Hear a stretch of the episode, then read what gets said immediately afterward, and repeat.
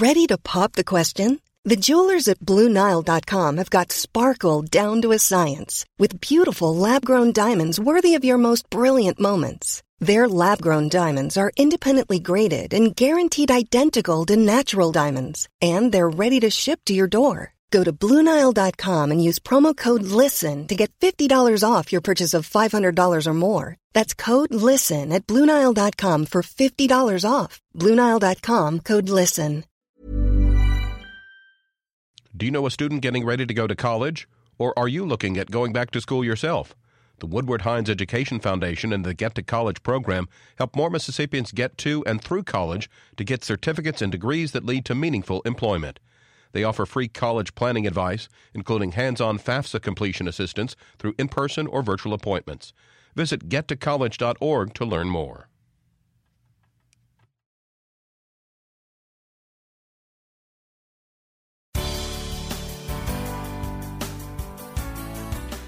Good morning. It's 8:30 on Friday, September 29th. I'm Michael Guidry in for Desare Frazier, and this is morning Mississippi edition on MPB Think Radio. On today's show, a federal shutdown could disrupt the dozens of community health centers throughout Mississippi. Then we continue our conversation with a university professor who says there's more to a college education than what a recent auditor's report claims. Plus, September is Suicide Prevention Awareness Month. This is Mississippi Edition on MPB Think Radio.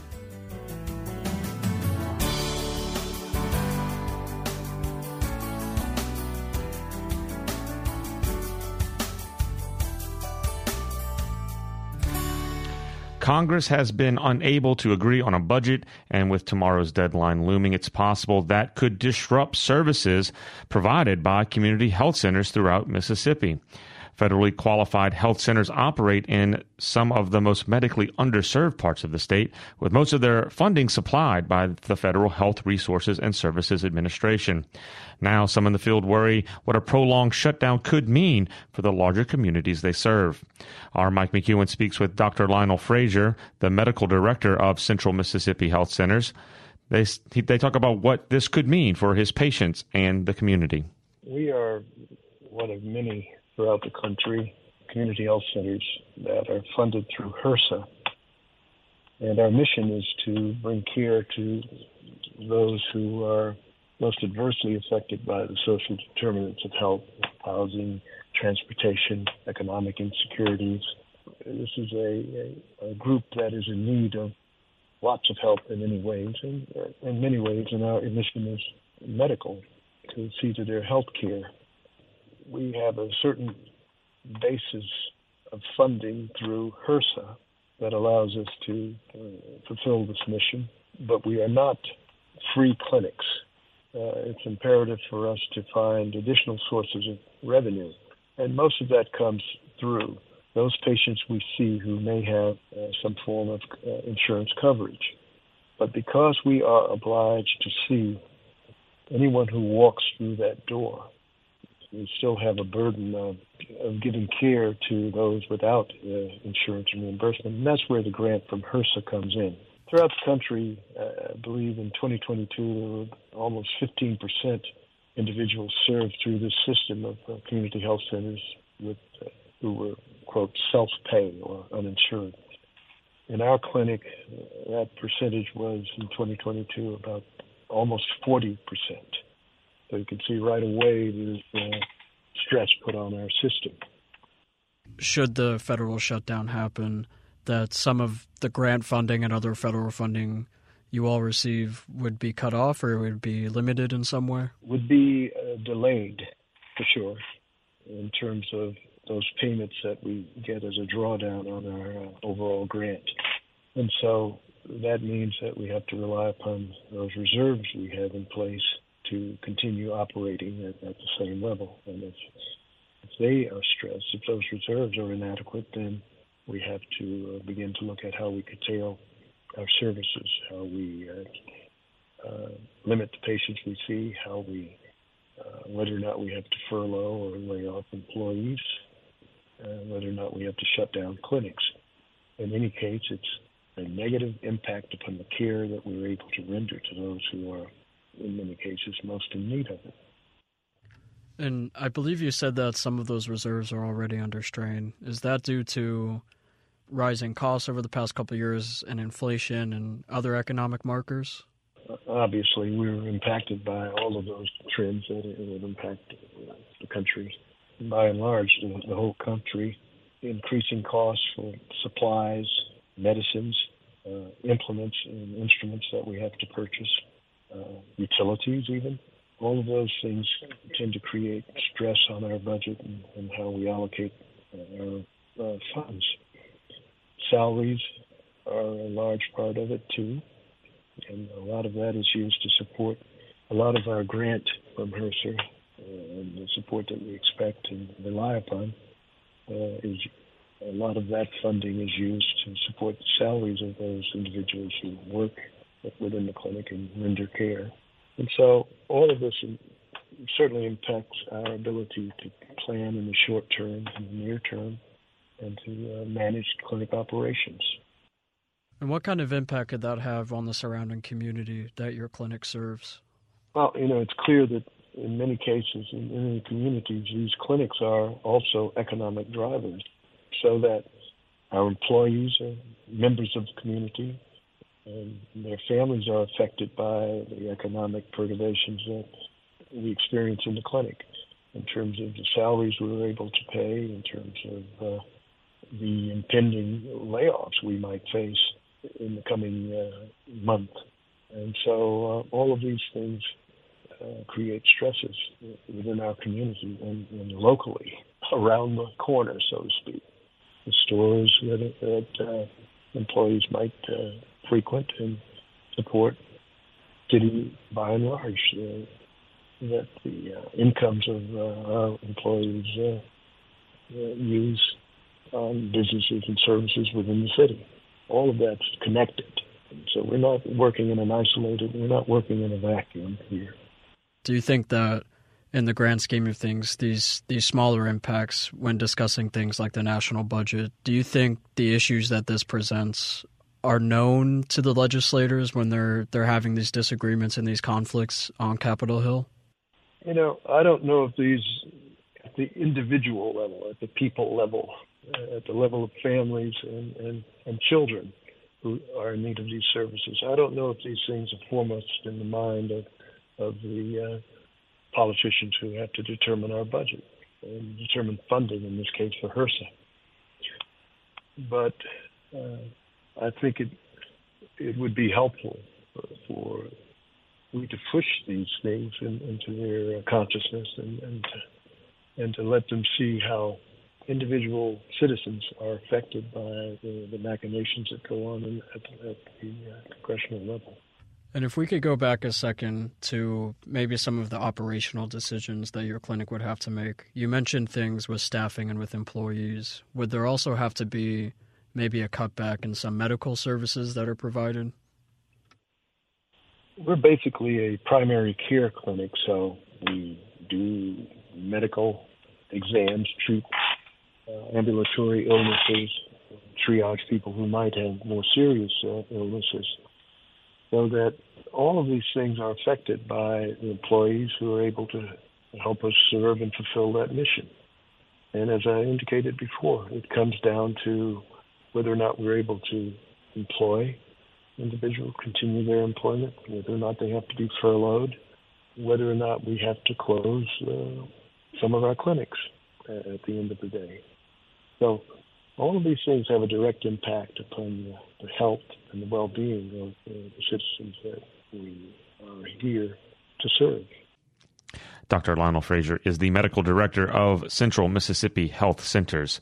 Currently, community health centers operate 247 clinics throughout 70 of Mississippi's 82 counties. Coming up, we continue our conversation with a university professor who says there's more to a college education than what a recent auditor's report claims. This is Mississippi Edition on MPB Think Radio. No matter if you use an app to start your car or still have a flip phone, Everyday Tech can decipher today's technology for tomorrow's solutions. Subscribe now to the podcast using any podcast app or the MPB Public Media app.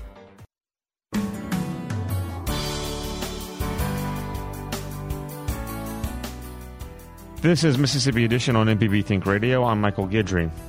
Educators and advocates in higher learning throughout Mississippi have spoken out online against the state auditor's recent social media posts about how the state funds various college degrees. State Auditor Shad White recently released a report that tracked the earnings and in state retention of several college degrees, ranging from engineering to sociology. He argues degrees that directly lead to higher paying jobs, like engineering, should have better funding in public colleges and universities throughout the state. White also claims degrees such as sociology are unlikely to pay above the average salary in Mississippi and questions why those degrees should receive taxpayer dollars. Kate Centellas is the Croft Associate Professor of Anthropology at the University of Mississippi. In part two of our conversation, she says degrees in the humanities and social sciences often open doors towards career paths that serve the greater community. A lot of the professions that the auditor mentioned do often require a master's degree or advanced degree, engineering, health professions, etc.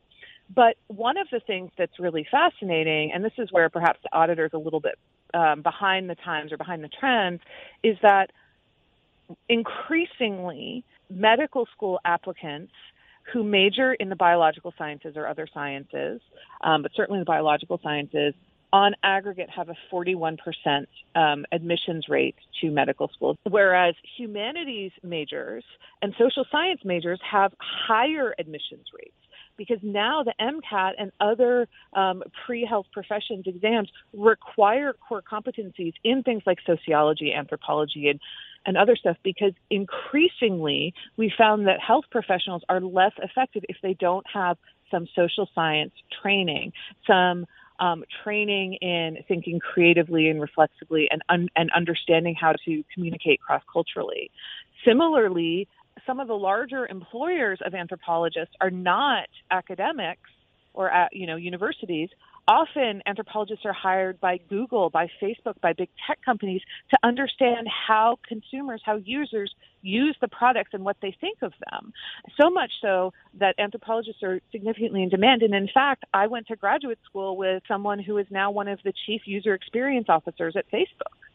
So if the image is that of a lone researcher, kind of a dilettante um, in an isolated community studying things that have no relevance to migration or globalization or social change or um, healthcare or anything like that. That is a that is an old-fashioned view, and that has not been the case in terms of what anthropology does for decades.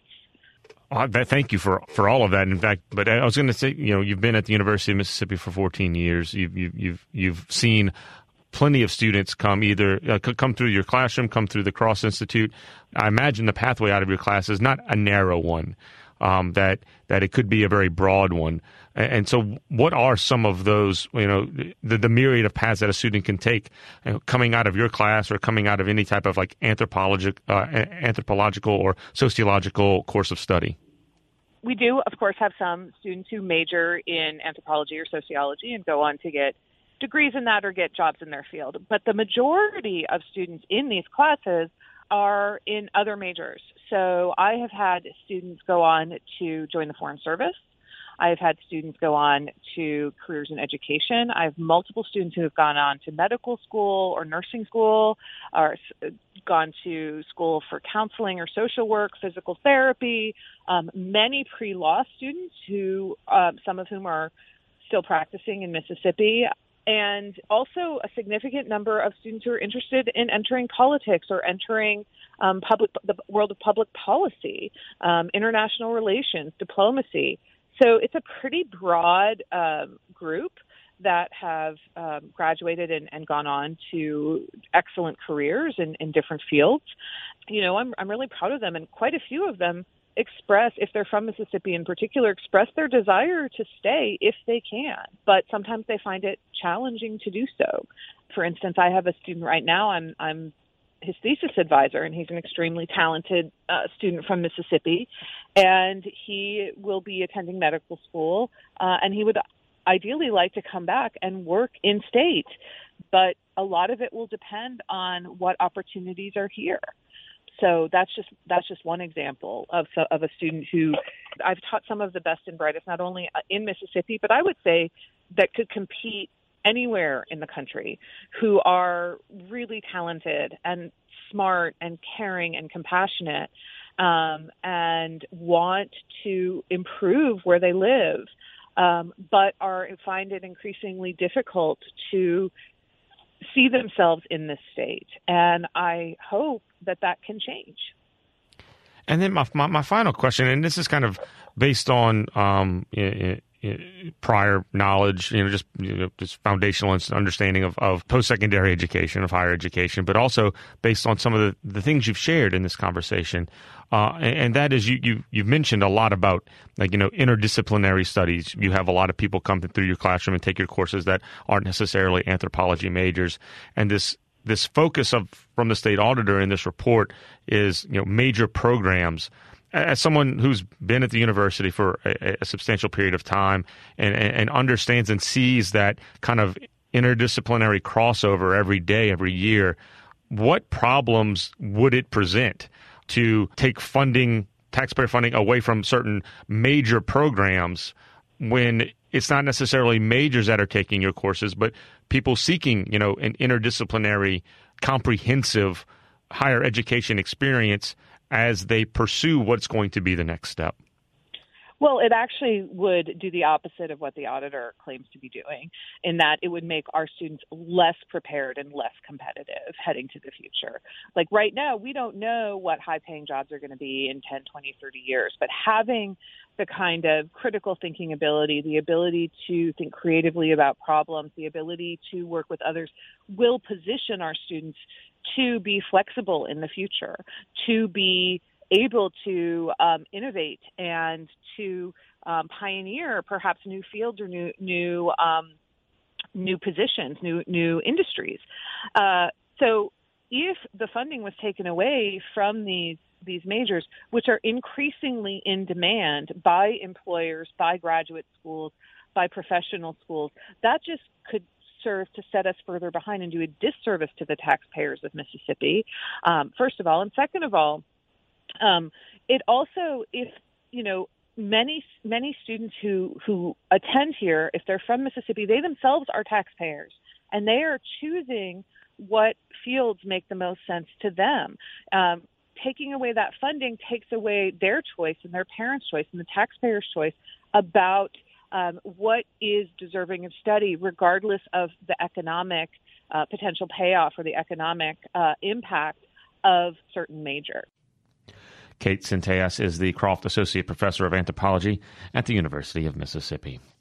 Coming up, September is Suicide Prevention Awareness Month. This is Mississippi Edition on MPB Think Radio.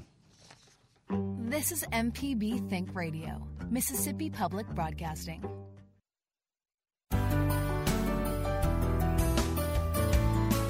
This is Mississippi Edition on MPB Think Radio. I'm Michael Guidry.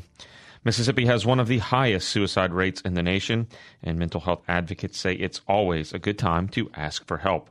The most recent data from the Centers for Disease Control and Prevention shows that in 2021, suicide rates reached a 20 year high in the state. Our Desare Frazier speaks with Misha McKay, founder of the Suicide Watch and Wellness Foundation, about what may be contributing to the state's high suicide rates and how folks can find help. Suicide doesn't it doesn't matter how much money you have, where you come from, your age, your gender. It has gobbled up some of our best and brightest. I mean, we've got anywhere from Robin Williams to Kate Spade to even young kids, you know, children as young as six years old. So we're the kind of people, Ron and I, that are, are advocates for, for the, the, I would say, the downtrodden and those part uh, folks in our community that people have kind of don't even pay attention to, shoved aside. Who do I mean? Our senior citizens, our veterans, our children, our people with disabilities, and of course the furry friends. And so, um, in our research, we found out that this is a serious thing. We're one of those folks that if we hear something, we say something. If we know something, we do something. So we had to do something. And in that doing, in that research, we found out, you know, what I had mentioned.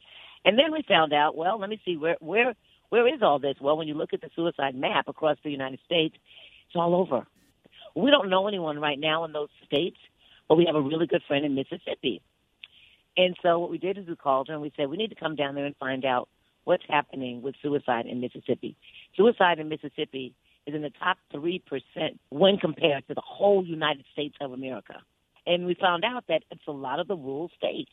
And even in, in Mississippi, Tishomingo County has the largest level of uh, suicide in Mississippi. Right? So the top five, we got Tishomingo, we got Hancock, Harrison, Franklin County, Alcorn, and Hinds County now. And then when we talk about age groups in Mississippi, 25 to 34 is lo- is larger than 25 to 34 age group when compared to the whole United States of America. So Mississippi is pretty it's pretty bad. I mean, um, the males that have died by suicide in Mississippi, they outnumber the United States in comparison. Like 25.6 males have taken their own lives in Mississippi, as compared to 23.4 when compared to the whole United States. This is Suicide Prevention Month, so yes. it's such um, a an overwhelming topic and one that really isn't pleasant to talk about, but one that needs to be discussed. What's missing in your estimation or not talked about in discussing suicide? Well, one of the, the reasons why it's it's not talked about, why it's such a taboo topic, is because there's a stigma associated with it. Okay, the stigma of shame, the stigma of guilt, the stigma of regret, the stigma of of, of, of being told that, that you're crazy or being looked upon as, you know, that person who, you know, doesn't have all, all their faculties.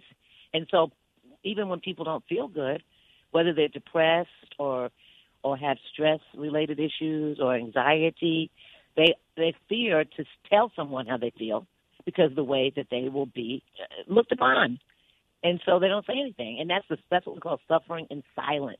And then they become introverted, and they become they isolate themselves, and then they they don't want to be a burden. For instance, that's another. You know, there's several reasons why folks, you know, take take their own lives or think that that's an out. Why they get pushed over the edge.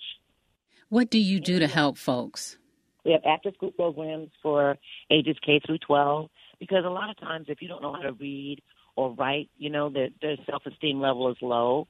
We also have a wonderful program, and what it is, it's a mental health awareness field trip workshop. And again, K through 12. And so the, the students come on their buses to our building, they have lunch, and we talk. And we just talk about whatever they feel like talking about. And bullying right now is a big topic. It's huge. Not only is it in the workplace, but in the schools and on social media. It's terrible. And it has caused folks as young as six years old to take their own life. So, can we really help someone who is contemplating suicide because of the nature of how society is, all of the outlets for communicating, social media, streaming, and all of that?